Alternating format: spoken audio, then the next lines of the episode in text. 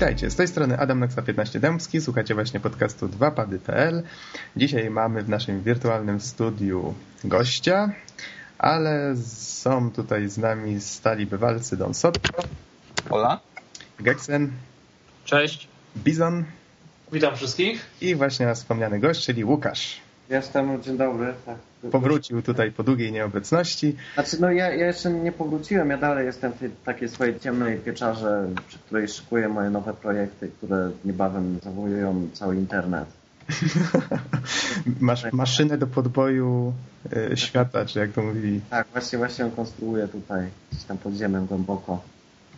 W takim razie życzymy powodzenia w planach. Y, panowie, zaczniemy od newsa. Dzisiaj ja mam tutaj przynajmniej jeden, nie wiem, może wy też macie jakiś tam przygotowany, mianowicie y, Michał Kiciński, czyli jeden ze współzałożycieli CD Projektu powrócił do firmy. Przypomnę, że jakiś czas temu razem z drugim założycielem, czyli Michałem Iwińskim y, opuścili firmę i tutaj tak mówi o swoim powrocie pan Kiciński, że wracam do spółki, aby zrealizować ściśle określone cele. Moim zadaniem będzie wsparcie marketingu dwóch nadchodzących premier, które szykuje w tym roku CD Projekt Red. Odpowiedzialny będę m.in. za obecność i strategię komunikacji firmy na dwóch bardzo ważnych imprezach targowych, czerwcowych targach E3 w Los Angeles oraz sierpniowym Gamescom w Kolonii.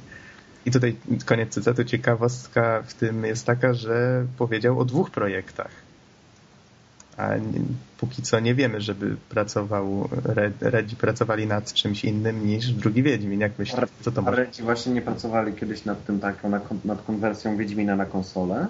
Yy, tak, to może być to. Niektórzy spekulują też, że to może być ta strzelanka Day, którą, nad którą pracował, yy, pracowało studio, które CD Projekt wykupił. To byli twórcy bodajże Infernal, nie, nie pamiętam, jak ta firma się nazywała. Mm, może zaraz znajdę. Tymczasem powiedzcie, co, czy macie jeszcze tam jakieś informacje ciekawe, którymi warto się podzielić? Mm, odnośnie 3DS-a, jako że już go tam posiadam od jakiegoś czasu, podobno w każdym razie w niektórych 3DS-ach e, z niektórych źródeł słyszałem, że tylko w wersji amerykańskiej, z innych, że we wszystkich pojawia się tak zwany black screen of death. Mhm. Jaki jak screen? Black screen? Tak, czarny ekran, na którym tam się wyświetla jakiś komunikat, jeżeli coś tam wystąpił błąd, jeżeli to się powtórzy, proszę się skontaktować z serwisem, coś w ten deseń. E, w każdym razie wystarczy zaktualizować soft na 3DS-ie i podobno więcej to się nie zdarza. U mnie akurat aktualizacja softu była jedną z pierwszych rzeczy, jaką zrobiłem po wyjęciu 3DS-a, więc nie wiem, z problemem się nie spotkałem. Nie wiem, czy to jest tylko w wersjach amerykańskich. W każdym razie coś takiego występuje. Jakby coś aktualizujcie soft. Bez problemu przed Wi-Fi to się robi 5 minutek. Hmm. To nie jest taki black screen of death, tylko nie wiem, black screen of... Of restart, ale... ale podobno po kilku czy kilkunastu razach może się zamienić of death wtedy już na serio. Ale to wtedy takie death zupełne? Nie wiem, też no, nie wnikałem, ale że coś, że później włączysz konsolę i znowu masz to na stałe, nie?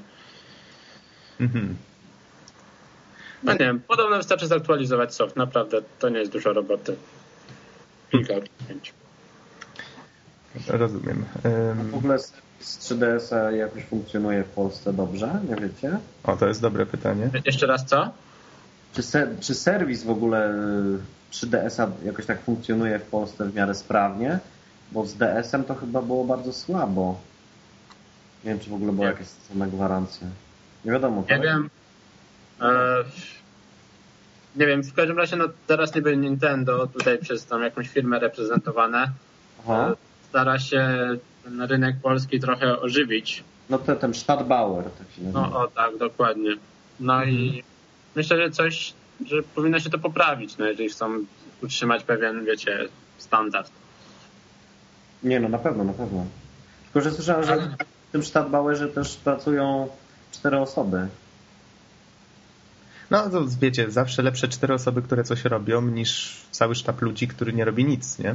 No. Do tej pory faktycznie Ale nie też- było wiadomo kompletnie, kto się zajmuje tym Nintendo. Ludzie, którzy próbowali się skontaktować z y, jakimś... Lucas Toys kiedyś było na pewno, to za. Wii.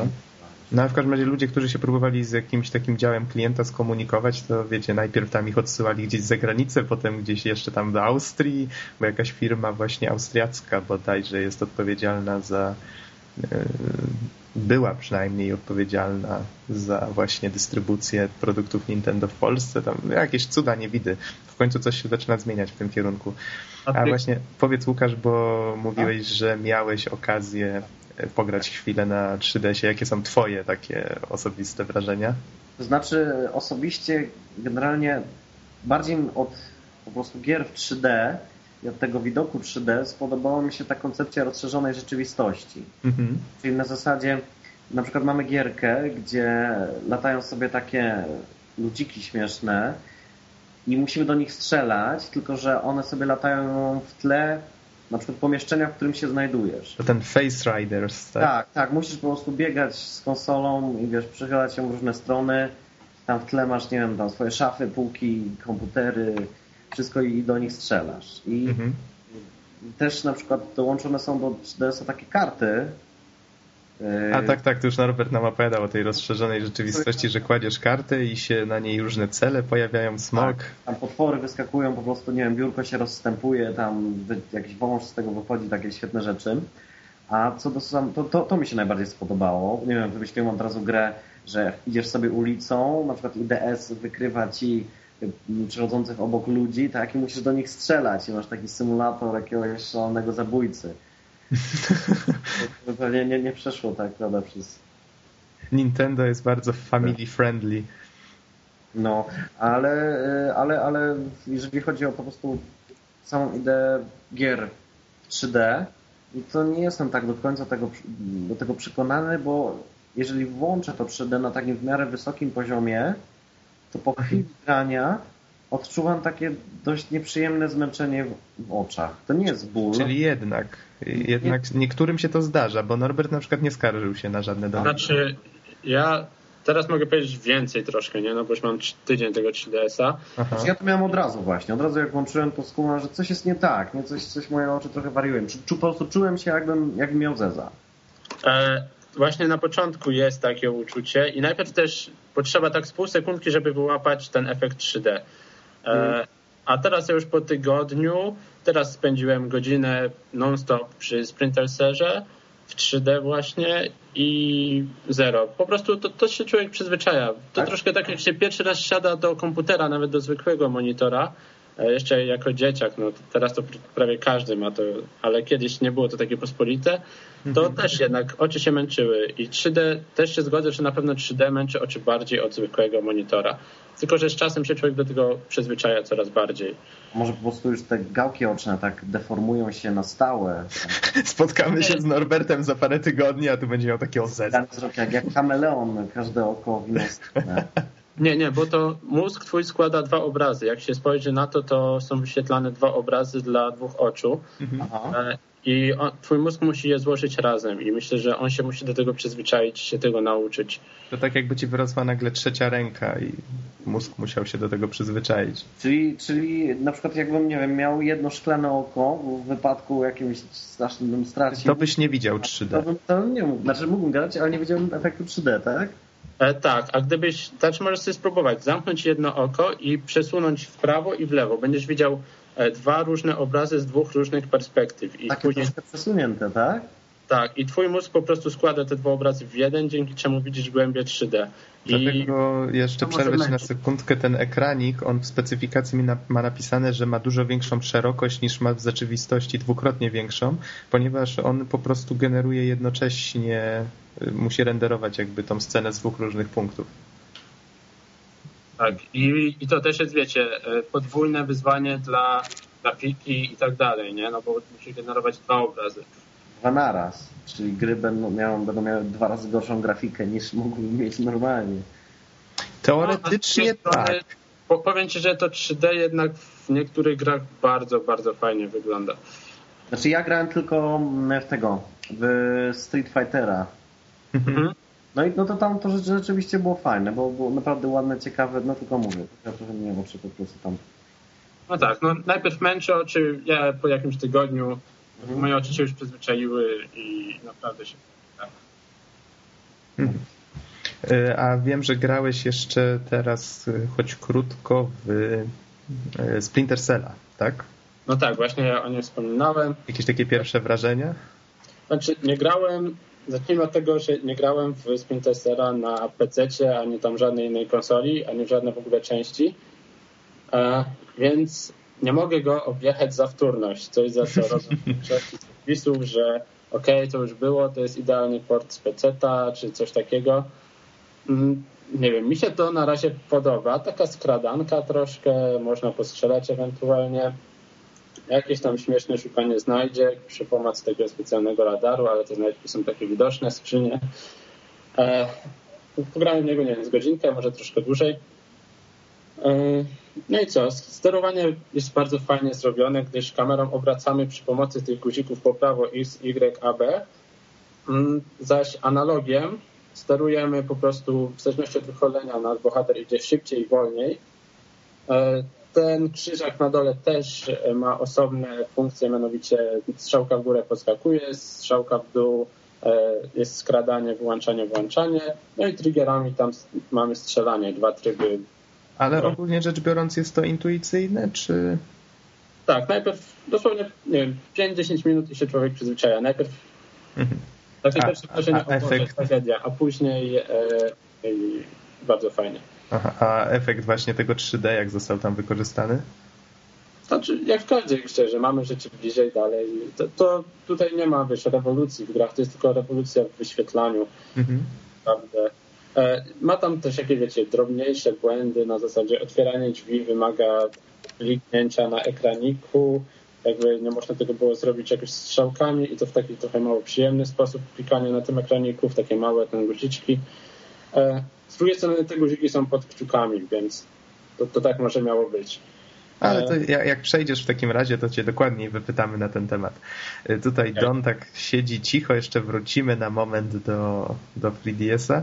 Y, Don, powiedz No może, właśnie, bo mi tak smutno jest. co grałeś w ostatnim tygodniu?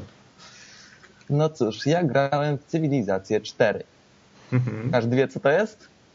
No, słynna O, tak. seria Sida Meyera, no, nawet tam w tym, w Księdze Rekordów Guinnessa on tam ma jakieś wpisy. No cóż, dla tych, którzy nie za bardzo się orientują, co to w ogóle jest, y, to jest to y, symulacja poszczególnych cywilizacji.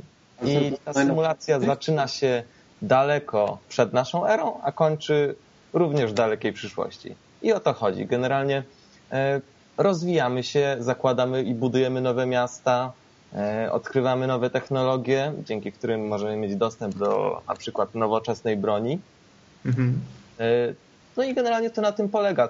Jest połączony mm, cały ten rozwój i bardzo mi się podoba na przykład e, fakt, że możemy sobie wygenerować dowolnie calutki świat, na przykład us- ustalając na początku e, gry e, takie właściwości jak ile ma być kontynentów, czy wyspy mają być duże, czy małe, jaki ma być poziom wody. I Czyli to na- nie, nie jest taka naturalna mapa świata, tylko to wszystko jest losowe, tak?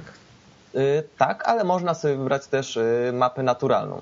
Mhm. I ona też całkiem, całkiem fajnie została skonstruowana. Z tego co wiem, nie jestem teraz pewien, ale jednocześnie na takiej dużej mapie może być do 26 graczy. Bo tyle jest 26, chyba cywilizacji. To jest całkiem spora ilość, tyle że ja to testowałem offline. Nie wiem, nie wiem jak jest online. No właśnie, bo ja słyszałem, znaczy słyszałem, wiem, że ta gra toczy się w turach, więc ile powiedz tak orientacyjnie taki mecz między 26 graczami może się toczyć, bo mi się wydaje, że to w miesiące może iść. Yy, powiem Ci tak. Rozwój od powiedzmy przed naszą erą do po naszej erze, tysiące lat, czy tam 2000 czy 3000 ileś, to jest kawał czasu. Ale yy, twórcy gry yy, przewidzieli taką rzecz i dodali tryb maraton. To znaczy, że wszystkie technologie yy, i lata po prostu płyną szybciej. Mhm. Dzięki temu gra jest krótsza, jest bardziej powiedzmy, mm, no Bardziej Złe przystępna, tak? określenie, ale trochę bardziej zręcznościowa. To znaczy w takim sensie, że po prostu szybko wszystko się dzieje.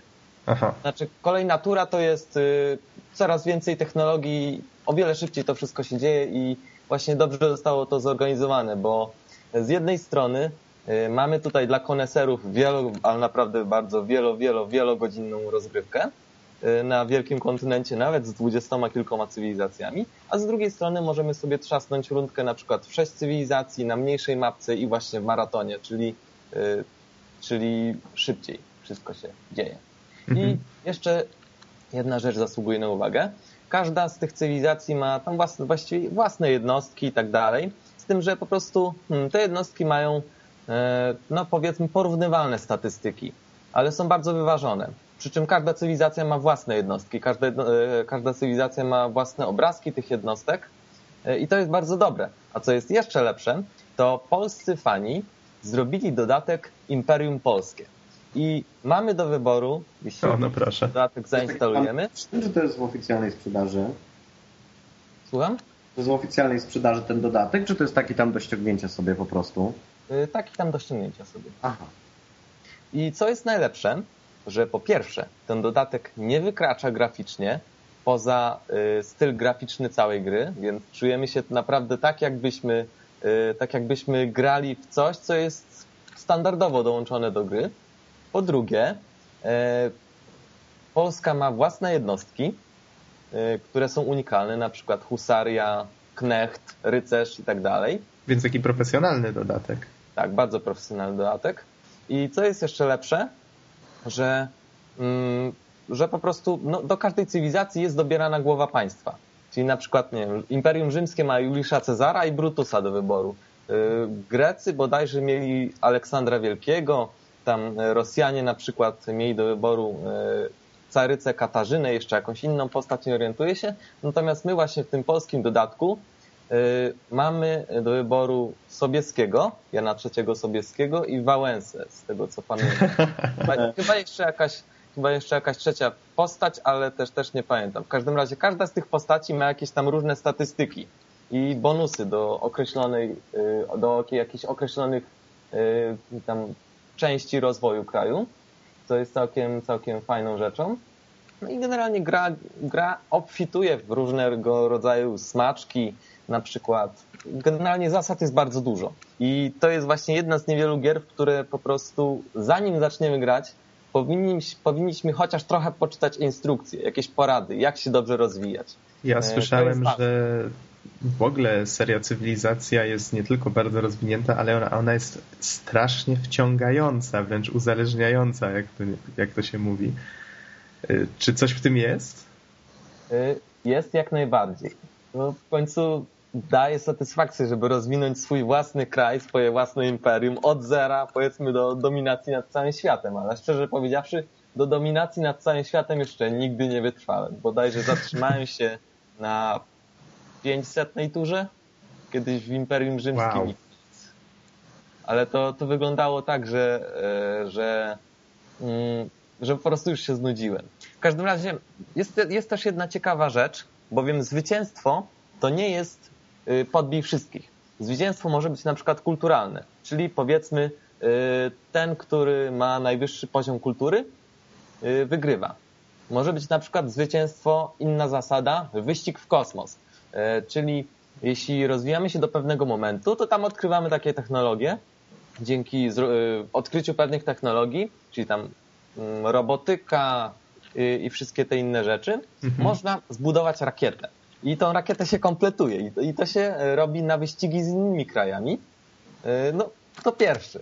I jeśli się, powiedzmy tam, pierwszy wyśle tą rakietę w kosmos, tam jest ładny filmik, jak tam leci, to po prostu zwyciężamy. I tych, y, tych warunków zwycięstwa jest kilka i to jest właśnie bardzo dobre, że tam, no nie ma, że podbij wszystkich, bo to, to jest też trochę oklepane, ale można zwyciężyć po, w pokojowy sposób. Nie A może, można dopuścić do takiej sytuacji, że mamy na przykład ym, bandę jaskiniowców walczących z gośćmi z laserami? Oczywiście. Jest, Jaskiniowcy y, mają jakieś szanse? Y, Powiem Ci tak, y, bo to jest tak, że kiedy osiągniesz pewną technologię, to, y, to jesteś w stanie awansować daną jednostkę. To znaczy na przykład jeśli, wy- jeśli grasz Polską, pozdrawiamy wszystkich graczy cywilizacji, którzy grają Polską, y, jeśli grasz Polską i produkujesz y, jednostkę taki jak Knecht, to potem możesz ją ulepszyć do rycerza konnego. A później, z tego co wiem, to można ją ulepszyć jeszcze dalej y, i jeszcze dalej i jeszcze bardziej unowocześnić. Na przykład z tego co wiem, to słonia bojowego można ulepszyć do helikoptera wojennego. Więc... Słonia bojowego do helikoptera? Bo to jest no, coś, coś w zasadzie kawalerii. Coś takiego. Ale... Mogłem mylić. W każdym razie na przykład y, no, takie jednostki można, można ulepszyć. Ale rozumiem, że, że to nie jest bezpośrednio ze słonia w helikopter, tylko to jest jakieś tam stadia, tak? Bo ja grałem y, kiedyś... No tak, tak. To są stadia, tyle że no powiedzmy, jeśli odkryjesz jakieś technologie, yy, technologie yy, i one są już dostępne, to po prostu klikasz, klik, klik, klik, klik i on się przemienia oczywiście w ten helikopter. Yy, także... Znaczy, tak ja bym może tutaj trochę sprostował, no bo ja grałem chyba w cywilizację, ale jakąś starszą i to było na zasadzie, że okej, okay, mamy słonia, później on się zamienia w jakąś tam kawalerię, później e, ta kawaleria na przykład możemy ją zamienić w lekkie czołgi, później w jakieś bardziej nowoczesne, no i później dopiero helikopter. To troszkę tak działa. No, no, nie to, że mamy taki przeskok od razu. Y, z tym, że, z tym, że jednostki same się nie, nie zamieniają. Trzeba je ulepszyć technologicznie. Jest taki przycisk, jak się zaznaczy jednostkę, to trzeba sobie kliknąć ulepsz. I wtedy się za to płaci, z tego co pamiętam. Czyli rozumiem, jest ulepszana. Czyli rozumiem, Czyli... to, że mamy technologię wcale nie znaczy, że od razu wszystkie jednostki się zmienią, tylko trzeba je jeszcze upgrade'ować. Tak, czyli powiedzmy, jak mamy technologię, to Boże, spraw byśmy mieli pieniądze na masową produkcję. Coś w tym jest. Mm, co jest jeszcze ciekawego? Przede wszystkim e, jest bardzo rozbudowany e, silnik, jeśli chodzi o zasoby. Na przykład, e, no, żeby, żeby posiadać, no powiedzmy, wynaleźliśmy już technologię stealth, czyli wszystkie te samoloty, łodzie, które są niewidoczne dla radaru. I one są mhm. niewidoczne dla wroga na mapie. No i żeby taki statek czy, czy samolot zbudować, musimy mieć na przykład aluminium. I bez tego zasobu nie jesteśmy w stanie nic zrobić. Tak samo do technologii jądrowej potrzebny jest uran. I po prostu, choć wcześniej on na mapie nie był widoczny, to jeśli dochodzimy do pewnego stadium technologicznego, to możemy już, e, to po prostu na mapie się pokazuje te punkty, w których, e, w których te zasoby są. I to jest ja, dobre. Ja zawsze byłem pełen podziwu dla ludzi, którzy faktycznie e, składają tą grę z tych malutkich, malutkich klocuszków, opracowują wszystkie te zależności. To jest na, naprawdę fascynujące. E, powiedz tak już podsumowując e, właśnie, czy byś polecił tą cywilizację, chociaż to trochę retoryczne pytanie. Poleciłbym jak najbardziej. Komu przede e, wszystkim byś Komu bym polecił? Przede wszystkim wszystkim miłośnikom Imperium Polskiego, i wszystkim tym, którzy chcą tę ideę zrealizować, e, wszystkim fanom RTS-ów e, i wszystkim ludziom ciekawym, bo gra jest naprawdę interesująca, gra jest wciągająca i no wyszła już piątka i mam nadzieję, że też sobie niedługo pogram. Mhm. Dobrze. To... to tyle ode mnie, jeśli chodzi o cywilizację 4. Dobrze, w takim razie zostawmy na razie temat cywilizacji. Przejdźmy może teraz...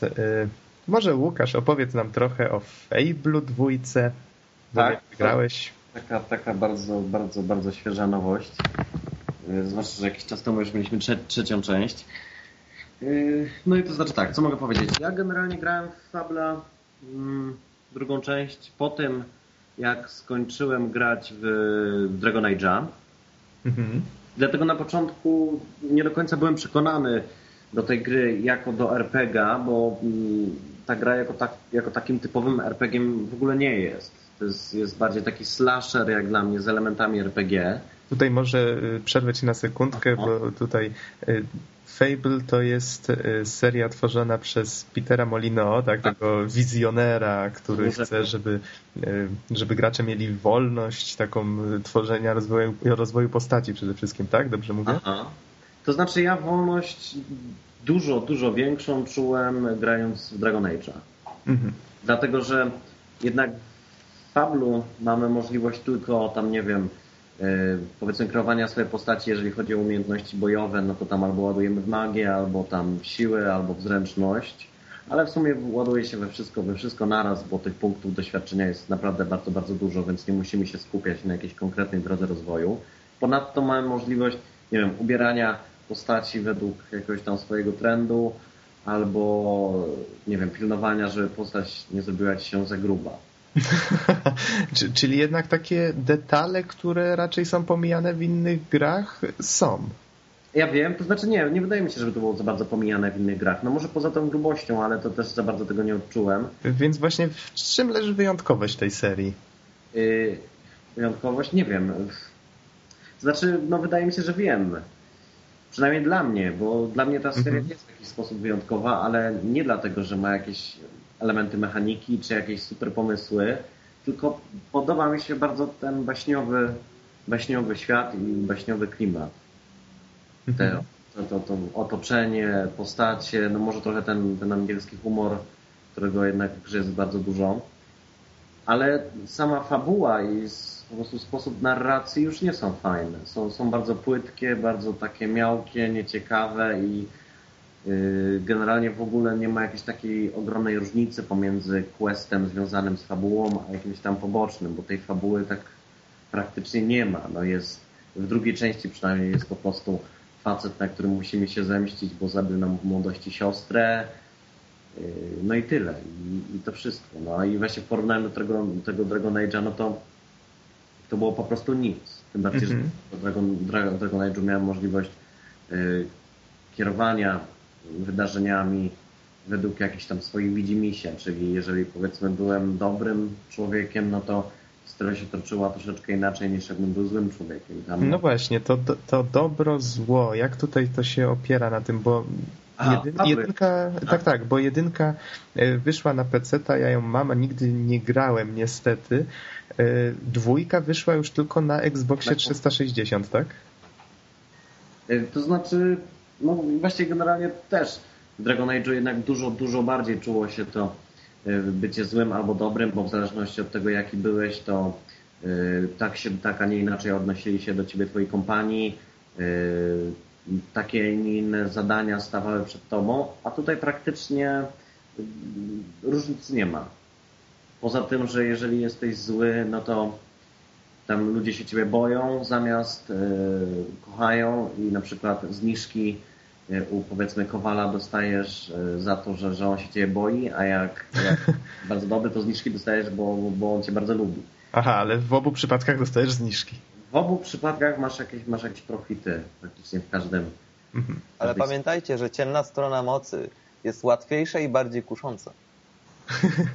Ja wiem, ja, to znaczy ja nigdy nie, nie potrafiłem za bardzo złym, złą postacią grać.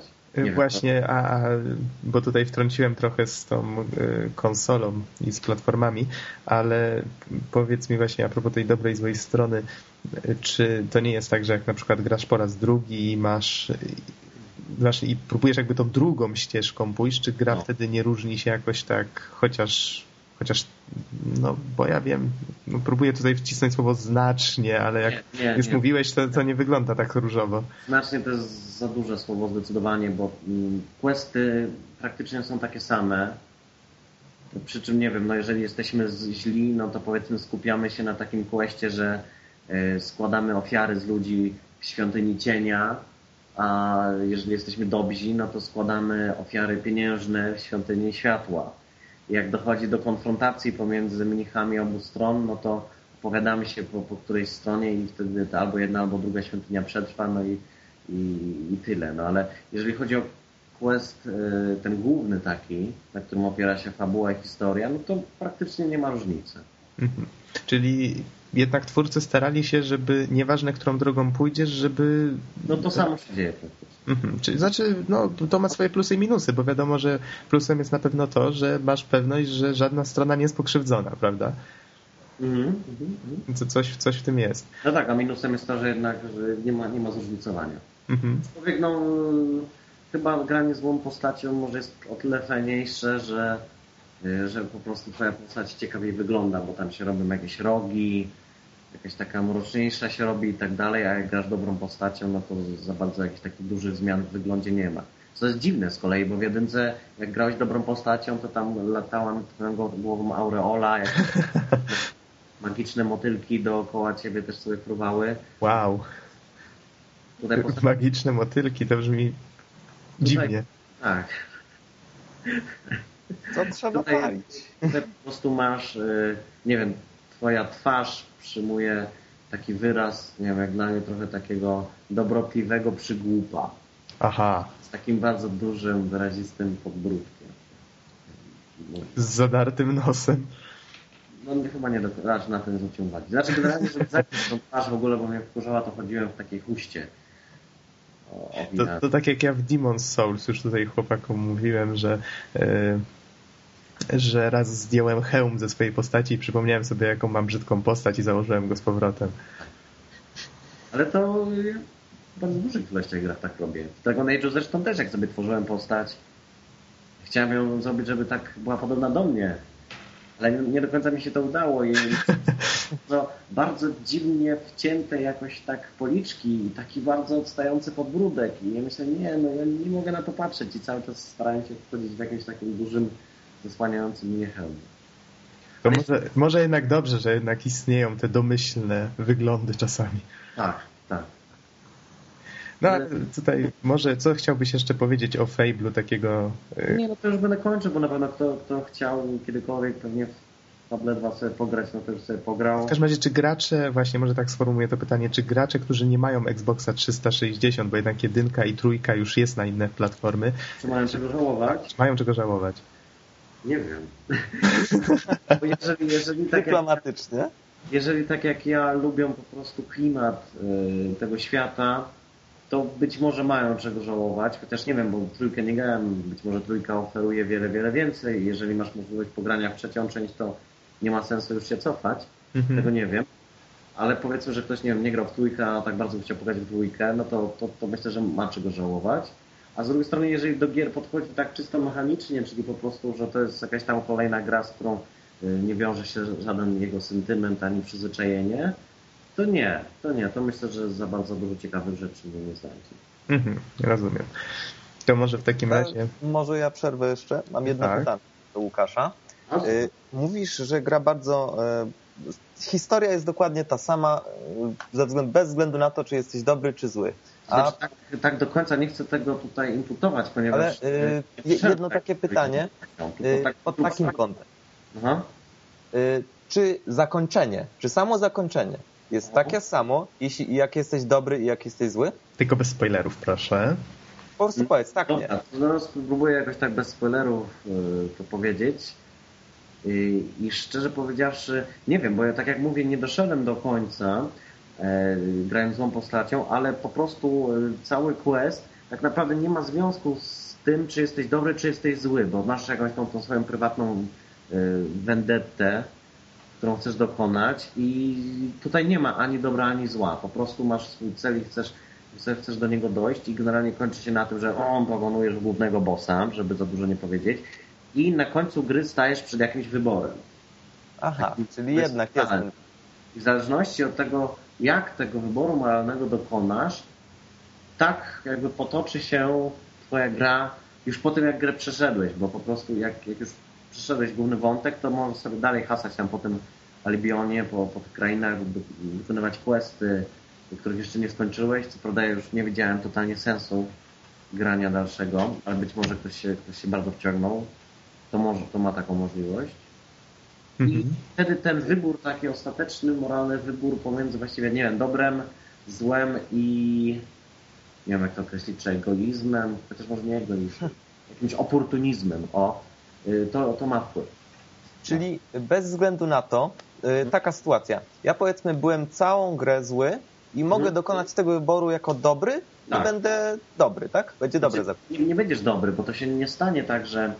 y, że No no, ale chodzi o samo to zakończenie. Ale możesz, możesz, możesz wyboru dokonać sobie po prostu wedle twojego chwilowego, chwilowego widzimisię, tak? Może jesteś złym, Mhm. tam człowiekiem, ale na końcu jednak jakaś tam pęka w tobie skorupa i uznasz, że dokonasz jakiegoś dobrego czynu, przez całe życie... No to przyznam, że troszeczkę jestem zawiedziony, bo na przykład w Kotorze, jeśli, jeśli postać jest zła, to już wtedy y, odpadają automatycznie pewne bardzo dobre możliwości. Czyli na przykład jeśli postać jest zła, to nie ma takiej możliwości, tak, dobrze, pomogę ci, tylko pomogę ci, ale ile mi zapłacisz? Mówiąc krócej, człowiek w pewnym momencie przechodzi taką granicę, pod z której już nie ma powrotu, prawda?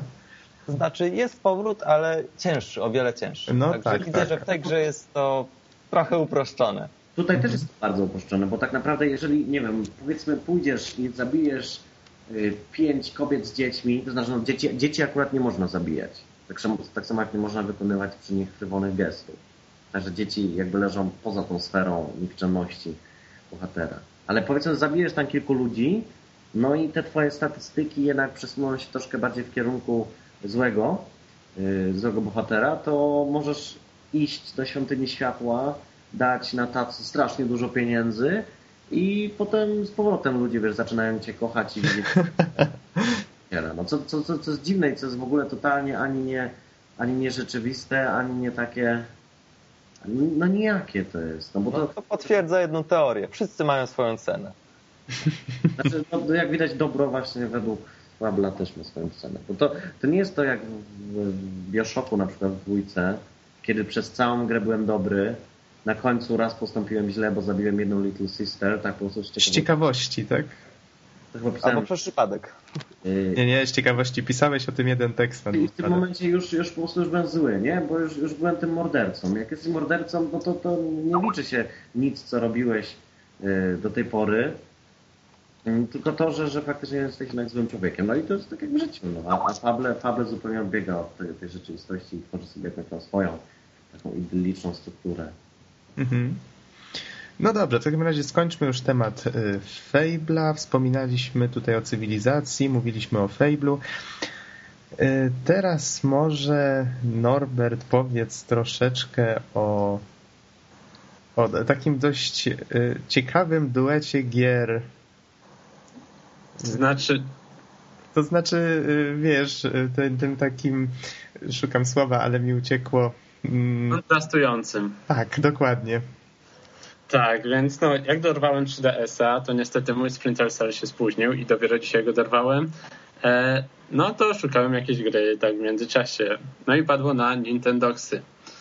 E, tak, jako facet ciężko jest mi tą grę troszkę opisywać, taki wiecie. E, Męski sposób.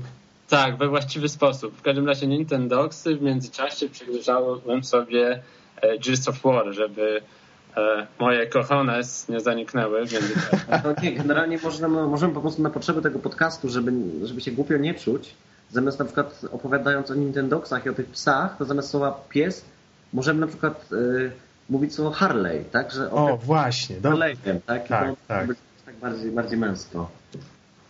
E, nie wiem, ale w każdym razie tak, na początku A wybieramy przepraszam, sorry, że cię przerwę. A jest gra z kotkami? e, koty też są w tej grze.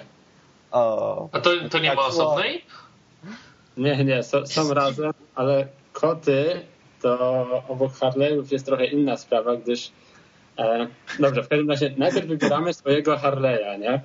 Mamy do wyboru e, jest, są trzy wersje, łącznie 27 e, raz Harley'ów.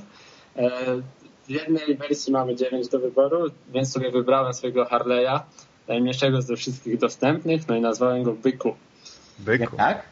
Byku. Byku, o kurde. Tak. Ładne imię dla Harley'a. I, tu, I tutaj już się e, zaczyna fajna zabawa, gdyż e, nasz Harley reaguje na swoje imię i przybiega do nas, e, kiedy go zawołamy. Wykonując jest wykorzystany mikrofon w konsoli. E, no i powiedzmy, że chcemy naszego Harley'a nauczyć nowych sztuczek. E, no i wychodzi tutaj pewna specyfika gry, mianowicie możemy nauczyć tylko trzech sztuczek dziennie. Więc już gra jakby nam tak sugeruje, ok, pograj sobie codziennie, ale nie za długo. No i to jest dobry pomysł, o czym powiem za chwilę. E, więc tak, uczymy psa sztuczek, znaczy Harley'a. E, może siadać, aporto, znaczy aportować, skakać, podawać łapę, turlać się. No, co tylko chcecie, kichać a, nawet. a słuchaj, a łącznie to ile tych sztuczek by było? Kilkadziesiąt? Coś koło 15. Aha, czyli niedużo. Na pięć Mi się, mi się wydaje, że, że właśnie ten limit ileś sztuczek na dzień jest właśnie spowodowa- spowodowany, spowodowany tym, że jakby ktoś porządnie przysiadł nad grą, to mógłby zbyt szybko wszystkie możliwości wyczerpać. Wykoksać swojego Harley'a. Nie, ale gra ma też, wiecie, gra ma być takim na swój sposób zastępcą, następcą, może nie zastępcą Tamagotchi, więc to też jest jakby, wiecie, w specyfice zwierciedlone. No i normalnego psa też nie nauczymy iluś tam sztuczek w ciągu dnia. E, ok, w każdym razie pieska tam karmimy, e, głaszczemy, e, poimy, wyprowadzamy na spacerki. Nawet takie rzeczywiste, tak? Takie tak, rzeczywiste sobie to właśnie takie, wyobraziłem. I takie wirtualne, mianowicie wirtualnych idziemy sobie po mieście, prowadzimy go na smyczy. Miasto jest tak naprawdę takim, wiecie, jednym tunelem, tam mu nie dajemy, żeby nie sikał na skrzynki pocztowe i tak dalej. E, no i tutaj... A jak nasika? Słucham? E, to znaczy o to chodzi, że on jakby sam do nich biegnie, musimy go powstrzymać od tego i dać mu wtedy nagrodę, ciasteczko. Właśnie, bo y, tak ci przerwę na sekundkę, bo miałem tu bardziej na myśli, mówiłeś mi, że gra wykrywa, korzysta z tego licznika kroków. Tak, no bo są, to były te wirtualne spacery, gdzie go tam wyprowadzamy. A, czyli to miałeś na myśli mówiąc wirtualne, no ja właśnie to na, na opak. Znaczy, nie, licznik kroków zaraz opowiem. Mhm. E, więc w tych, w tych, wiecie, po drodze znajdujemy jakieś tam prezenciki, są jakieś takie mniejsze zadania, przeprowadź pieska na przykład między pachołkami, nie potrącając żadnego, dostaniemy prezent. Możemy wchodzić do jakiejś kawiarni, siłowni, gdzie możemy ćwiczyć na zawody. Siłownia to polega na tym, że piesek może się wybiegać na specjalnym torze. E, no, a teraz te e, rzeczywiste, że to tak ma spacery. A przepraszam, e, przerwę ci. Czy tak jak w Fable dwójce piesek może przytyć? E, zależy, czym go karmimy. Są różne rodzaje jedzenia. Ja swojego nie roztyłem, ale jest takie żarcie, które sugeruje, że może stać się otyły. A przepraszam, tak właśnie się wtrącę też, bo ja się właśnie dowiedziałem przed chwilą w tym momencie, że pies w Fable mógł tyć. E, to znaczy myślę, że Don miał tutaj na myśli... Yy... Bohatera. Bohatera, tak. A, a, o kurczę. Nie, bo, bo, bo faktycznie w Fable też było dużo takich rzeczy, których w ogóle do końca nie odkryłem, bo były totalnie niepotrzebne. No, to, to dygresja.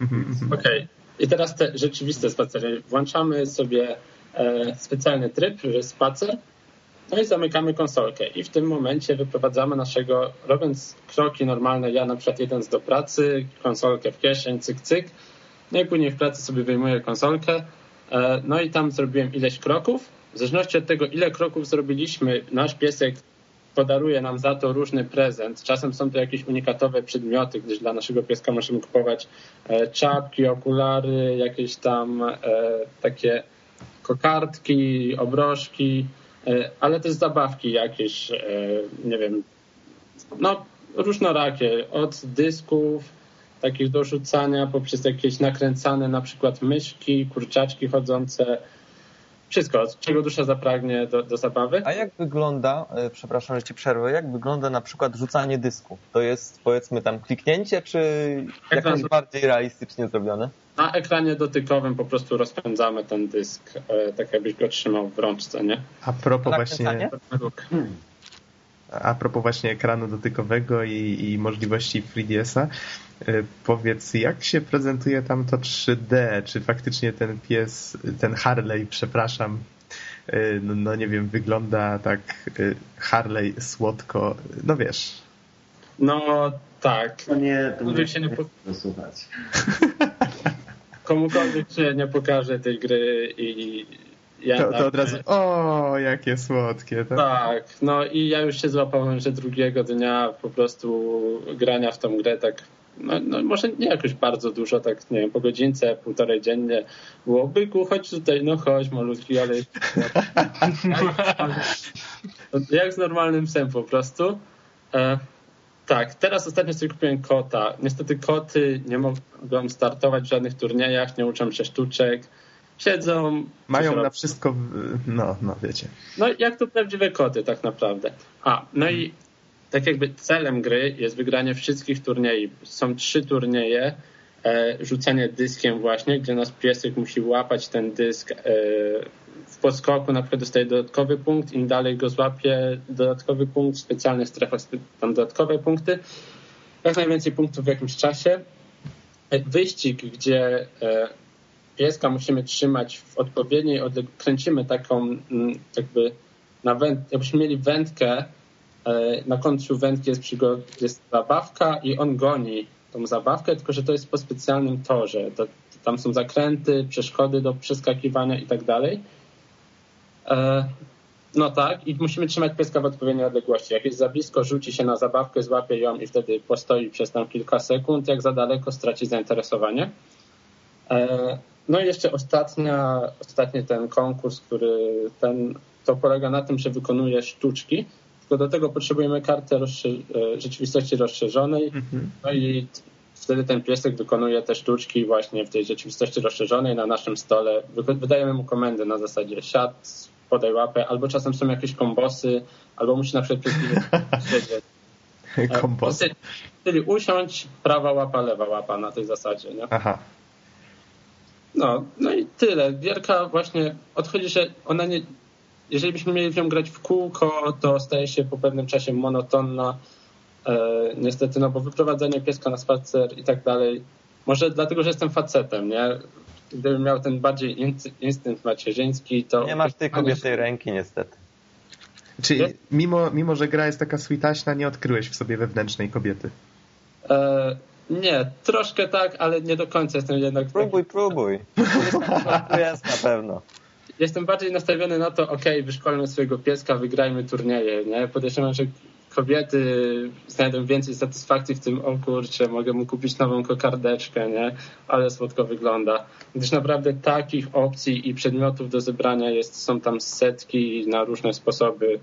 E, nie, nie są do nabycia tylko w sklepie, tylko na przykład, że jednego dnia w jakimś tam sklepie pojawiają się takie, innego inne. Inne chyba możemy tylko znaleźć na tych spacerach, więc... To jeszcze takie jedno pytanie. Jak rozumiem, zachowanie, zachowywanie się tego zwierzaczka na ekranie jest dość naturalne.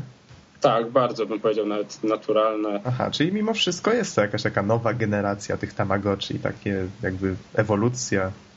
Tak, tylko mniej się nie się skupiamy na tym, wiecie, pilnujmy godziny i tak dalej, gdyż włączamy grę i nie ma problemu, a bardziej na tym rozwoju, na zabawie. No i sama animacja. Jeszcze, jeszcze jedno pytanie ode mnie będzie. Y, no bo z tego, co ja tam na trailerach i tych wszystkich innych y, wideo promocyjnych widziałem, to można na przykład zawołać pieska i on się opiera o ekranik i tam liże ten ekranik, ale mniejsza z tym. Y, Czy trzeba pytanie, go wycierać wtedy, tak? Mam takie pytanie. Czy w tak, jak w takim razie wygląda e, kamera? Ona jest dynamiczna, porusza się za tym pieskiem w jakiś sposób, czy po prostu jest nieruchomo na pokój cały i ten piesek sobie po tym e, pokoju biega? Jak to wygląda? E, jest dynamiczna, podąża za pieskiem, albo jeżeli mamy kilka zwierzaków, to wtedy tak, żeby je objąć wszystkie naraz, ale jeżeli zawołamy jednego pieska, ona się na niego zoomuje, Dodatkowo, jeżeli nam nie odpowiada, to możemy się obracać prawo, lewo poprzez sterowanie circle padem, nie? że chcemy obejrzeć bardziej ten kąt pokoju albo inny, albo pieska na przykład od tyłu, no bo chcemy go po plecykach pogłaskać, a nie po martce. Więc nie ma problemu, możemy obracać. Nie? Właśnie, a tutaj może już kończąc temat Nintendoxów, yy, powiedz, do jakiej gry sięgnąłeś potem, żeby odreagować swoją długą, długą styczność z Harley'em? rzecz. E, czy można być jakoś tak niemiłym dla tego swojego psa? Jakoś tak, tak żeby, nie wiem, zabrała ci go opieka społeczna? nie, Łukasz by wszystko przetestował. Można go, wiecie, głodzić, można go nie wyprowadzać, ale naprawdę, no to co powiedziałem, że już drugiego dnia do niego gadałem tak słodko, E, taka jest, tworzy się jednak swojego rodzaju więź z tym psiakiem. Można go oddać na przykład do jakiegoś hotelu, gdzie, bo można mieć trzy zwierzaki naraz przy sobie i ileś tam w hotelu na przykład, ale to tak, no kurczę, no to jest jednak twój piesek, którym się opiekowałeś i są switaśne te psiaki, więc nie idzie się Dobra, może jeszcze jedno pytanie ode mnie. Aha, ale, ale ostatnie już. Tak, ostatnie już. Takie ja naprawdę ostatnie. Szybko chcę przejść czy, do tego już, bardzo szybko. Czy ten piesek dorasta? E, nie, albo przynajmniej, nie wiem, po jakichś 10 godzinach gry nie zmienił się. E, chyba nie dorasta, zawsze jest takim pluszaczkiem. Dobra. Koniec kotków i piesków, porozmawiajmy może o jakimś O zabijaniu. wyżynaniu flaków. No jest. Wyżynaniu flaków? Aktywacja. no właśnie, przy czym odreagowałeś kontakt z Harley'em? E, więc całą tą grę z Harley'em przykładałem sobie na zmianę Gears of War, gdyż inaczej byłoby ciężko, bym był zbyt switaśny.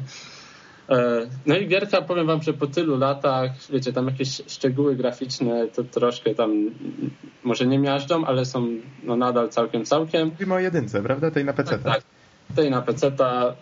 Gierka bardzo przyjemna, taktyczna bardziej. Czasem, kiedy traciłem cierpliwość, no to po prostu ginąłem raz za razem. E, To, na co... Ogólnie gierka jest bardzo dobra, godna polecenia, nawet po tylu latach, mogę to śmiało powiedzieć. To, co kuleje, jedyna rzecz, to system checkpointów. Gdyż Aha. czasem musimy oglądać długie animacje ponownie albo powtarzać naprawdę długie fragmenty, gdzie na końcu są ustawione e, jest ustawionych dwóch takich twardzieli z bazukami i nie ma jak ich obejść po prostu. I później musimy powtarzać 10 czy 15 minutową sekwencję, żeby tam dojść znowu. Mhm, tutaj, żeby może za długo przy tym Gears of War, no chyba, że chcesz, e, Nie, nie to- siedzieć, e, powiedz mi, jak ci się podobał rozdział, który był przyszykowany przez zespół, który zrobił tą konwersję, czyli Polaków z People Can Fly i oni przygotowali ten rozdział z Brumakiem. Powiedz, jak ci się A. podobał? Który z Brumakiem. E, Ten e, po wydostaniu się z jednej rezydencji i z, otwa- A. z otwarciem mostu bodajże tam był taki. Na, co były tam różne takie parkingi piętrowe, była ta elektrownia taka, no tutaj, żeby już za dużo nie zdradzać. A, tam, ten, tam. Ko- kojarzysz ten Znaczy- fragment? Nie zwróciłem na niego jakoś specjalnej uwagi. To już w końcówce bardziej. E, Pod koniec, tak, przedostatni to chyba jest rozdział. Tak, sama walka z Brumakiem była całkiem fajna, taka troszkę Mhm. wymagająca e, i pomyślenia, i tak troszkę pokombinowania. Znaczy nie było to jakieś super trudne, ale całkiem sympatyczne. Mnie się podobało właśnie, jak budowali napięcie przez cały rozdział, właśnie jak tam ten brumak się przewijał przez te, przez te uliczki, czasami tam w kozi róg ich y, potrafił zagnać tych bohaterów. Znaczy, fajnie, myślę, że fajnie się spisali Polacy Ja- robiąc ten rozdział. Ja nie zwróciłem wiesz, uwagi, po prostu nie byłem świadomy, że to robili Polacy, może bym tak Mhm. to bardziej się temu przyjrzał. Nie? Tak to było dla mnie to częścią gry i na pewno nie odstawało jakością od całości, może nawet było fajniejsze. Nie zwracałem uwagi dokładnie. No ale to też w sumie w pewnym sensie jest pochwała, prawda? No tak. Nie, na pewno nie można było ni- nic zarzucić temu rozdziałowi. Mhm. Dobrze, to w takim razie y, Bizonie, bo y, tutaj Tak, Bizon cały czas milczy. Bizon cały czas milczy, wy nie wiecie, znaczy słuchacze na pewno nie wiedzą, bo Bizon zrobił to tak bardzo, y, bardzo sprawnie, ale on tak zniknął i się pojawił znowu.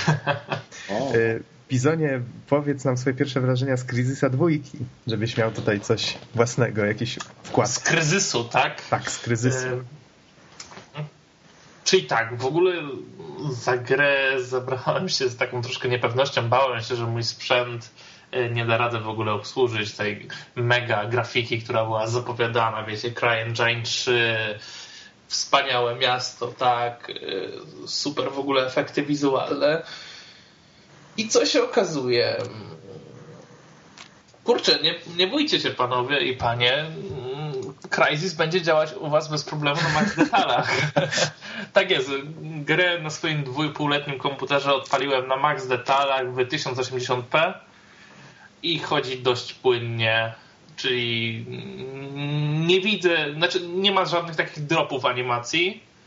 Czyli mimo wszystko ta generacja obecna konsol zrobiła swoje. zrobiła swoje. Nie ma dropów animacji. Co prawda nie mogę powiedzieć, że cały czas jest jakiś płynny 60 klatek, bo widać, że czasem może jest ich minimalnie mniej, ale, ale gra absolutnie nie haczy czy coś takiego, więc da się grać spokojnie. No i kurde, mimo wszystko wygląda obłędnie. Czyli, y, no dobrze, grafika rozumiem w porządku, ale grałeś jeszcze chyba za krótko, żeby oceniać ją Tak, jako... nie chciałbym na razie oceniać rozgrywki, bo chyba bym był dość krzywdzący na początku. Ym, Natomiast jeszcze chwilkę o grafice, no to muszę przyznać, że takich cieni generalnie jeszcze nie było w żadnej grze. Ale Tak?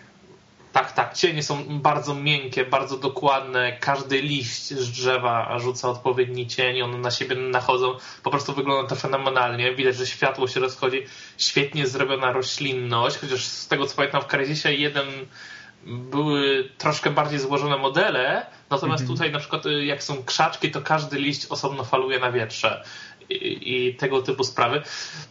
W ogóle akcja się przeniosła do miasta, więc tutaj oglądamy zupełnie inne krajobrazy. Czyli nie dżungla, tylko miejska dżungla. Tak? Miejska dżungla, tak. To nie jest to, co do tej pory robił Crytek, tak? Zawsze był Far Cry, czyli była dżungla, później był Crysis, była dżungla, a tutaj mamy miasto. I jak? No, czy chłopaki zrobili to dobrze? No, nie można się doczepić, tak? Na pewno się nie można doczepić. Budynki wyglądają świetnie. Mm. A raczej to, co z nich zostało chyba. Nie, większość budynków jest jeszcze takich całych. E, świetnie właśnie są, niesamowite są fragmenty, gdzie na przykład jakiś budynek zaczyna się rozwalić, naprawdę wszystko się sypie na ka dziesiątki kawałków i w ogóle e, nic nie zwalnia w tym czasie. Po prostu efekty są. Ale z drugiej strony, jak tak patrzę na te budynki z daleka, wydają mi się, że mają troszkę mniej geometrii niż by wypadało, że tak powiem.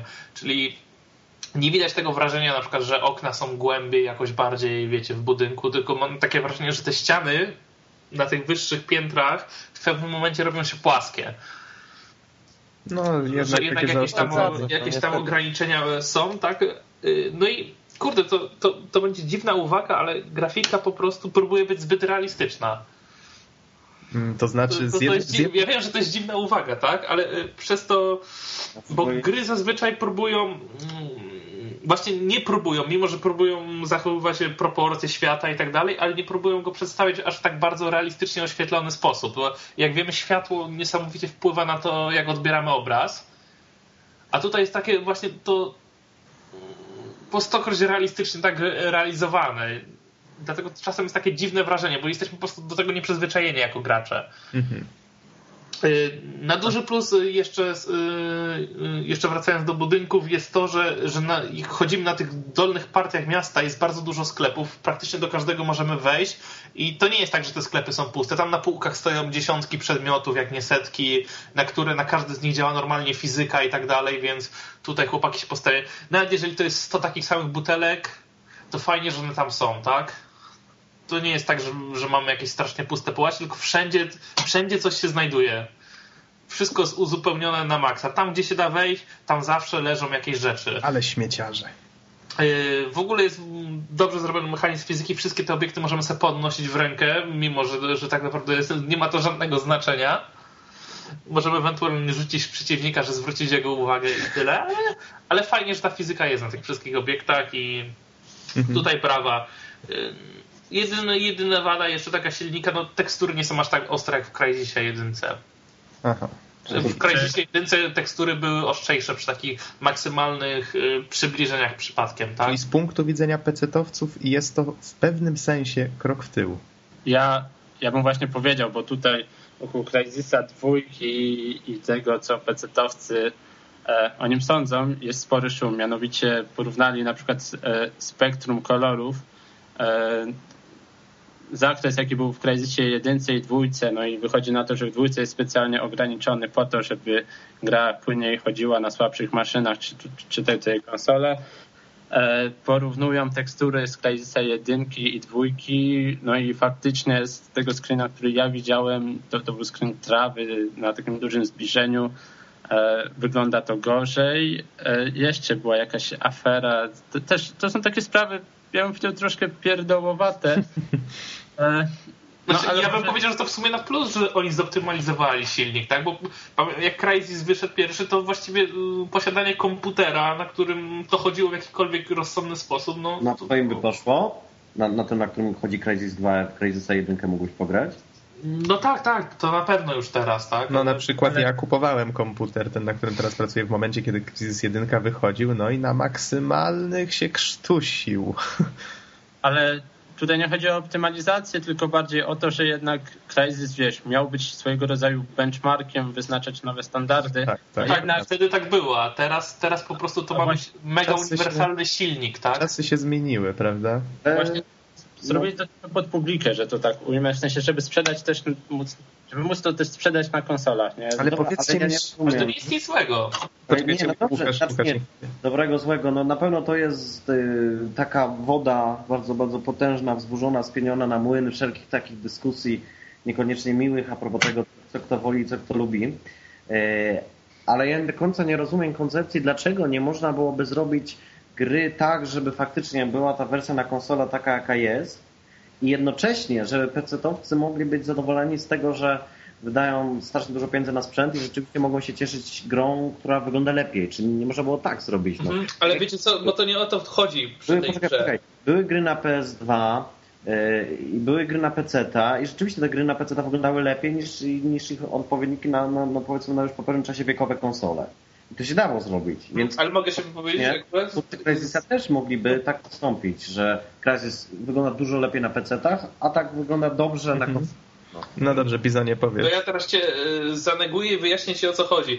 Kraj, tak naprawdę Crytekowi z mojego punktu widzenia nie zależy zbytnio na sprzedaży tej gry, aż tak bardzo. Im chodzi właśnie o pokazywanie skalowalności ich silnika i tego, że robiąc tylko jeden content tak naprawdę do gry, jesteśmy w stanie im odpalić na każdej maszynie. To jest dla nich najistotniejsze w wypadku tego projektu. Czyli to jest właściwie tak jak Serious Sam, tak? Że gra, która ma właśnie, to nie jest gra, gra, tylko ma pokazać, pokazujemy możliwość naszego silnika i do tego robimy jakąś tam grę. No, Tak, a tutaj teoretycznie Nightek zawsze podchodzi tak do swoich produkcji, przynajmniej tak można było wywnioskować z wielu rzeczy, ale, Mhm. ale zazwyczaj są to porządne produkty, więc nie ma co narzekać. Właśnie najważniejszą cechą tego silnika jest właśnie to, że robisz jedną grę i ona działa tu, tu i tu. Dlatego właśnie to jest tak zrobione.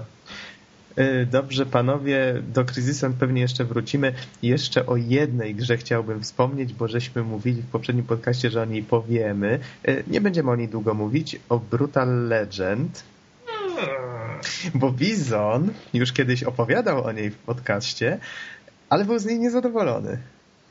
Z kolei ja ją niedawno skończyłem i bardzo mi się podobała. Jeszcze wiem, że tutaj Norbert jest nią zainteresowany, bo to jest jedyna chyba taka gra w pełni poświęcona muzyce metalowej. Tak, znaczy może nie jestem jakiś, wiecie, super fanem metalu, Metal for Life, e, ale klimat, jaki ta gra tworzy jest no, no widziałem filmiki, może fragment gameplayu i no Tak. kurczę, no zagrałbym dla tego, tych wszystkich joke'ów, dla tej muzyki, gdyż na pewno jest to wszystko tak zgrane jak należy. Zgadza się, dlatego tutaj tak pokrótce tylko powiem, że całość gry kręci się wokół postaci Ediego Rixa, o ile dobrze pamiętam, pod którego głos podkłada e, Jack Black, znany skądinąd. Znaczy w ogóle chyba nie tylko głos, bo co? Y, Tak, postać też przypomina go. Tam oczywiście wszystkie postacie są takim. To jest taki kreskówkowy, lekko karykaturalny styl, ale bardzo fajnie się prezentuje. I wszystko kręci się wokół tego, że y, ten roadie, y, czyli niejako osoba, która tam na scenie pomaga, za kulisami się przewija, przypadkiem trafia do jakiejś takiej mitycznej krainy metalu, gdzie ja- jakieś właśnie stwory mm, stwory właśnie takie no, piekielne, można by nawet powiedzieć, e, zniewoliły ludzi. I on niejako staje się ich wybawicielem, który nagle się okazuje, że gitara, którą ze sobą tam przyniósł ze swojego świata, że jak na niej gra właśnie tą swoją ukochaną muzykę, to ten świat reaguje e, w taki sposób, na przykład pioruny zaczynają się pojawiać i na przykład w przeciwników i tego typu rzeczy, więc on się nagle okazuje jakimś takim wielkim bohaterem, z czego oczywiście tam później liczne, zabawne sytuacje wynikają. Y, W grze maczał palce e, Tim Schafer i jego ekipa z Double Fine, więc humoru jest tam co nie lada. Oni do wszystkich swoich produktów podchodzą właśnie w taki bardzo nietypowy sposób. I to tutaj też widać w tym, że gra jest niejako zlepkiem różnych y, gatunków. Trochę mi się to wydało takim duchowym spadkobiercą y, Giant Citizen Kabuto. Być może pamiętacie taką starą gierkę.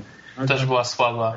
Y, Ona była świetna. Ona miała, ona właśnie cierpiała na podobne symptomy, znaczy podobne miała problemy co, co Brutal Legend. Mianowicie y, miała dobre intencje, y, łączyła różne fajne mechaniki, tylko że one, no każda z nich tam czegoś jej brakowało z osobna. Czyli wiecie, jak coś jest do wszystkiego, to jest do niczego. Tylko, że w przypadku Brutal Legend to by było trochę krzywdzące bo jednak tutaj wszystkie te elementy są zrobione dużo lepiej i ten klimat, ten klimat właśnie tego metalu, e, te- ten świat, który wygląda jak z okładek albumów metalowych, e, dialogi, właściwie cała fabuła to jest taka jedna wielka metafora dotycząca e, organizowania trasy koncertowej, bo to, to co dla niego, dla tego bohatera jest pracą, dla tych ludzi, którzy właśnie tam z nim budują tą scenę i walczą z wrogiem, to dla nich to, wiecie, to jest walka wolność, to tak zabawne też tutaj sytuacje rodzi. W każdym razie, jakie gatunki to w sobie łączy? Mamy siekankę, Niestety ten element jako jedyny pojawił się w demku, dlatego wiele osób się rozczarowało, że ta gra nie jest do końca tym, czego się spodziewali. No troszkę okłamali graczy. Tak, bo właściwie początek gry pokazali, gdzie się uczymy, że mamy tam oprócz tego i swojej gitary, która jest niejako magią, odpowiednikiem magii, mamy właśnie też e, topór, którym siekamy wszystko wokół. E, pokazali nam w demku też e, naszego hot roda, samochód, którym się poruszamy i to właściwie wszystko. Pokazali bossa i na tym się skończyło. Tymczasem okazuje się, że po tym prologu gra nagle dostajemy otwarty świat, poruszamy się tym samochodem po nim swobodnie. Przy dźwiękach metalowej muzyki y, rozjeżdżamy biedne, niewinne zwierzątka, więc jest też fajnie. Y, I co ciekawe... Poza ja bym wykon... chciał jeszcze dodać, sorry, jedno, jedną, jedyną rzecz tylko powiem i oprócz Dobra. tego, że wykonujemy misje jak w GTA i tak dalej, y, w pewnym momencie okazuje się, że gra jest też strategią. Są dwie strony konfliktu, dwie sceny, y, gejzery fanów, fani są najważniejsi, wiecie, y, którzy niejako chłoniemy ich e, za pomocą budek z, z koszulkami, czapeczkami innymi takimi rzeczami. Oni przechodzą na naszą stronę i dzięki temu możemy produkować jednostki, które też niejako nawiązują do, do, do, do różnych właśnie takich, też takie zabawne właśnie alegorie. E, I walczymy o to, żeby zniszczyć scenę przeciwnika. No ale powiedz Dony, jakie pytanie chciałeś zadać? E, to znaczy, no nie, nie pytanie, ale dla wszystkich fanów muzyki metalowej E, właśnie oglądam sobie oficjalny trailer gry, no i pojawiło się nazwisko Ozzy Osbourne i faktycznie występuje postać, która wygląda dokładnie jak on. To tak. jest najlepszy fragment gry akurat. Tak, tak, on tam robi za pana, za, przepraszam, e, za, za strażnika metalu, The Guardian of Metal. E, jest sklepikarzem niejako, znaczy kimś, u kogo się zaopatrujemy w nowe kombosy, w ulepszenia samochodu i postaci. E, w każdym razie odwiedzamy go czasami i wszystkie jego teksty, podobnie jak w ogóle wszystkie dialogi w grze, są napisane z jajem i y, oczywiście sam Ozzy podkładał y, głos pod tę postać. Jest jeszcze kilka innych postaci, y, też wzorowanych na prawdziwych osobach. W grze właściwie jest mnóstwo smaczków. Ja myślę, że nawet połowy ich nie wyłapałem, bo nie jestem aż takim, aż takim fanem metalu, ale bardzo przyjemnie mi się grało, słuchało. Soundtrack jest świetny. Y, mnóstwo klasyki właśnie takiej metalowej. Ja bym, ja bym się tutaj zatrzymał trochę na soundtracku. Ja może wymienię te zespoły, które kojarzę. No właśnie, na pewno lepiej to zrobisz ode mnie. Choć podejrzewam, że i, te, i tak, tak jak wspominałem, nie jestem, wiecie, takim true metalem, więc sporo ten nie znam. W każdym razie te, które ja kojarzę w soundtracku to Motorhead, Judas Priest, Ozzy Osbourne, wcześniej wymieniany, Black Sabbath, no to klasyk, e, Manowar, czyli geniusz power metalu po prostu, uh, In Flames, Cradle of Field, Uff, dużo, dużo jeszcze więcej Manowara, więcej Motorheada. No kurczę, the no, Fire and Flames. Tak, no jest w czym wybierać generalnie, jeżeli jesteście o Tenacious D. No właśnie, no bo przecież sam, sam Jack Black przecież gra w tym zespole, prawda? Więc to jak no mógł się tam nie pojawić? Jeżeli jesteście fanami metalu, to chyba ta gra jest po prostu. Wystarczy Wiesz, nawet, nawet, nie trzeba być fanami metalu. To naprawdę ta gra jest tak zabawnie zrobiona, że ona niejako otwiera się na graczy i zaprasza ich do tego świata metalowego. I faktycznie można się można, to on się może podobać. Tak, ale wiesz, ci gracze, którzy są fanami, oni muszą przeżywać tak. po prostu orgazmy przy tej grze. Y, myślę, że niejaki, znaczy to może, może tak, może tak. w każdym razie tak, to jest masa zabawy, zwłaszcza, że tam są takie nawiązania na przykład, że y, wykonujemy tak zwane solówki przy, przy reliktach, przy, jak chcemy wykonać jakąś czynność, na przykład wszystkie jednostki do siebie przywołać, to musimy wykonać specjalną solówkę na tę okazję i wtedy naciskamy przyciski odpowiednie, tak jak powiedzmy w Guitar Hero, tylko że na padzie i, i wtedy bohater oczywiście wykonuje odpowiednią solóweczkę i się dzieje, jakiś tam efekt dzieje. Y, no i właśnie myślę, że możemy tutaj spokojnie przejść do tego Bizonie. Powiedz, co to by się w tej grze nie podobało? Nic. Ta gra przede wszystkim jest za krótka. zbyt prosta i element strategiczny jest zrobiony w beznadziejny sposób. No dobrze, gra jest krótka, przyznaję. Ja się nie skupiłem na wątku głównym, jeździłem sobie, szukałem różnych pierdółek po mapce, oglądałem widoczki i tak dalej, ale gdybym się skupił na wątku głównym, myślę, że ukończyłbym go w kilka godzin, więc to faktycznie jest mało. Um, mówisz, że strategiczny, tak, w trakcie tego elementu strategicznego jest dość spory chaos, bo to jednak jest strategia, którą kierujemy e, z punktu widzenia jednej postaci, prawda? I tak mhm. tak no, twórcy to ułatwiają, bo postać dostaje w trakcie tych momentów skrzydeł, dosłownie, takich demonicznych i możemy wszystko kontrolować z powietrza. Y, I tak myślę, że udało im się to zrobić całkiem zgrabnie. Ale zupełnie niepotrzebnie, to miał być fajny slasher. Wiesz, problem w tym, że gdyby ta gra miała być tylko slasherem, to wtedy bardzo szybko by ci zbrzydła. Nie no stary, no spójrz, spójrz na Zacznę, demo. Fajny znaczy, początek, chodzi, ciekawe chodzi zaaranżowanie akcji, potem fajna walka z bossem, a potem już tego w ogóle nie ma. To znaczy nie. Znaczy akurat się z tobą nie zgodził. Dwóch bossów tak jest w grze normalnych, a potem już wszyscy, wszystkie rozgrywki rozgrywamy podczas tej pseudo-strategii. Mhm, mhm. Um, Wiesz, powiem tak, mnie się bardzo spodobało, że w tej różnorodność w tej grze. To samo spodobało mi się zresztą w Giantsach, że to jest takie połączenie właśnie humoru z różnorodnością. Y, możesz trochę posiekać, tam ciosów nie masz tak dużo, żeby to siekanie samo sobą mogło tą grę udźwignąć. Jeżdżenie autem jest fajne, takie arcade'owe, przyjemne, ale też samo w sobie by było, to by było zbyt mało.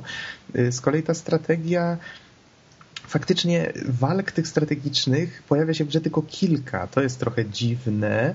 Y, co prawda wykorzysta... cały multiplayer w grze jest oparty właśnie na tej strategii. Jeszcze go nie wypróbowywałem, ale no nie, nie zachęciła mnie na tyle ta, ten element mhm. strategiczny, żeby po prostu się w to wdrażać. Wiesz co, bo ten element strategiczny jest taki. Ja, ja ci powiem prawdę o tym elemencie strategicznym. Na najwyższym poziomie trudności wystarczy wysłać na samym początku swoich ludków do bazy wroga i jest koniec. I to jest cała strategia w tej grze. Mhm. Nic no, nie trzeba robić. No właśnie mówię, to jak ja próbowałem coś robić więcej, to to się robi taki taki chaos w pewnym nie, momencie mniej wydłużasz, lub bardziej a tak to budujesz po prostu zwykłych przeciwników i puszczasz na scenę e, przeciwnika i jest od razu rozegrany na najwyższym poziomie i on nie jest w stanie sobie z tym poradzić w ogóle. Aha. No Więc właśnie, to, dlatego, to dlatego mówię, to jest, to jest właśnie to. Podobnie, w Giantsach było tak, że ta strategia się opiera na tym, że y, między dwoma bazami po prostu ustawiał się taki sznurek y, przeciwników idących od bazy wroga. I po prostu chodziło o to, że można było pojawić się swoją postacią, wysiekać tych wszystkich gości, tymczasem y, zebrać, chyba tam trzeba było jakiś artefakt, tak, żeby wysadzić główną bazę wroga. No tutaj mniej więcej te elementy też nie są w żadnym wypadku na tyle rozwinięte, żeby to mogło się utrzymać jako strategia. Ale myślę, że ten humor, fabuła, to, to, ten klimat przede wszystkim to, ta, i ta różnorodność, to wszystko sprawia, że warto w tę grę zagrać. No może nie, nie na tyle, żeby kupować ją za 200 zł w dniu premiery. No ja właśnie kupiłem w dniu premiery, dlatego też może moje bardzo duże rozczarowanie wtedy. No właśnie, ale teraz, jeżeli gra jest już tańsza, to myślę, że dla samego klimatu, fabuły i fajnej zabawy warto chociażby po nią sięgnąć, zobaczyć i dobrze się bawić. Y, to może jeszcze a propos klimatu, mhm. jedno krótkie zdanie. Właśnie obejrzałem ten trailer i widzę, że oprócz y, diabelnych, piekelnych y, krajobrazów z głośnikami i głośną muzyką, mamy również las i ten las wygląda, no powiedzmy sobie szczerze, no tak mało metalowo i to, co też zauważyłem, postaci również są zrobione w taki humorystyczny sposób, to znaczy, że hmm, mamy pewną nieproporcjonalność ciała i to w zasadzie mówi samo z siebie. To ma być śmieszne, tyle że no, jak dla mnie na przykład no, taki troszeczkę przesłodzony styl zupełnie nie pasuje do, do, do, do metalu jako muzyki, ale w grę nie grałem, więc no nie mogę się głębiej wypowiadać. To jest takie... A, ale pasuje do Jacka Blacka i tych zabawnych dialogów, więc to można się szybko w to wprawić. No Łukasz, powiedz. Nie, no ja chciałem tak tylko powiedzieć, że dlatego, że lasy metalowe, no lasy tak bardziej... E, to znaczy w tym świecie wszystko ma coś wspólnego, nawet ten las. Jeżeli się mu przyjrzysz, zobaczysz, że czubki tych drzew mają takie metalowe zakończenia. E, mają, mają właśnie. Niektóre ten, e, niektóre drzewa w ogóle są, składają się z rur wydechowych I, i, I w jeszcze innym miejscu znalazłem las, który y, tam było kilka takich ściętych pieńków. Się okazało, że drzewa są tak naprawdę oponami ułożonymi jedno na drugim, bo tam wszystko się opiera wokół takiej fajnej mitologii, y, którą odkrywamy wraz z postępami w grze, opowiadającej właśnie tam takim bogu metalu, który tam nie będę tutaj spoilował, ale tam jest cała historia z nim związana, jak ten świat właśnie powstał, dlaczego jest taki, a nie inny. W każdym razie zwiedzając go możemy natrafić na jakieś takie monumenty w postaci jakiegoś takiego gigantycznego posągu trzymającego gitarę albo wielka ściana nad morzem głośników, z których nagle takie zakłócenia gdzieś tam idzie, taka cała fala zakłóceń. Mnóstwo jest takich fajnych smaczków. To znaczy, wiesz co, mi chodzi o to, że znaczy modele są w porządku, mm -hmm. ten las i tak dalej, ale całość tu kolorystyka, no, wydaje mi się trochę przesłodzona. Tak mi się wydaje, na pierwszy rzut oka. Nie, no, w praktyce naprawdę fajnie wychodzi, jeżeli chodzi o stylistykę. Yy, tak, tak. Mnie też się podoba. Może wiesz, to jest kwestia po prostu dłuższego obcowania z grom. No dobrze, ale tyle. nie mam więcej pytań. Ale jednak ten świat został tak fajnie wykreowany, że faktycznie on chyba w ogóle był wzorowany na różnych okładkach y, albumów metalowych. Tylko nie, nie, za małą wiedzę posiadam, żeby to stwierdzić tutaj z jasnością, ale bo chciałem powiedzieć, że w sumie pocztówki z niego można by sprzedawać jako albumy, ale myślę, że spora część tam widoków była wzorowana na prawdziwych albumach. E, okładek nie znam, ale na przykład jest sporo takich zespołów, które mm, metal gloryfikują na zasadzie, wiecie, będziemy walczyć za metal, umrzemy za metal. Nie? No to właśnie tutaj cała fabuła teoretycznie o tym jest. No to znaczy ja to tak po polsku to tak nie brzmi, ale jakby się posłuchało e, Brothers of Metal Manowara, e, polecam, fajny kawałek taki z mocą, to właśnie o tym jest tam tekst. I tutaj właśnie jak tego słuchałem, to mi się skojarzyło. Tutaj nawet jak się słucha, y, w tym naszym hotrodzie mamy radio, które się nazywa y, Usta Metalu. Tam ryje nam z piekielnych odkłani ten metal bez przerwy. Y, to faktycznie słuchając niektórych piosenek w słowach można się doszukać nawią- znaczy rzeczy, które twórcy sobie z nich zaczerpnęli, pewne motywy i powsadzali je w fabułę.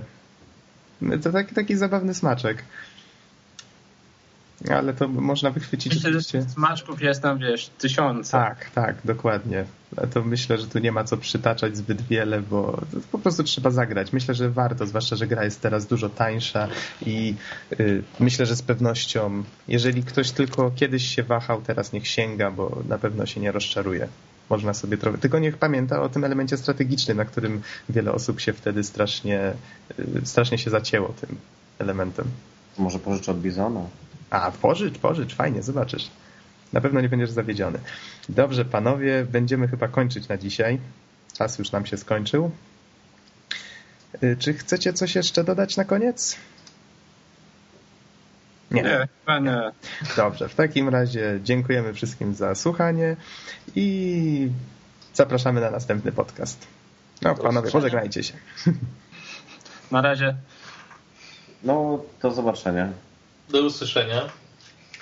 Dobrze, to w takim razie do usłyszenia.